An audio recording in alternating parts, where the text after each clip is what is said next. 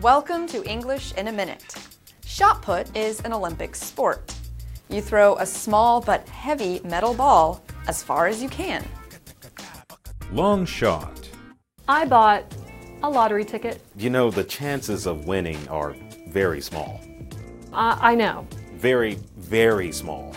Uh, what I mean is, you're not going to win. I know it's a long shot, but the top prize is $35 million. $35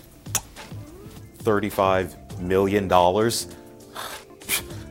Later. Where are you going? to buy all the tickets.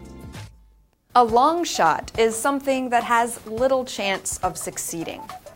You may not expect to succeed, but long shots can be worth trying. People who follow horse racing use this expression a lot. And that's English in a minute.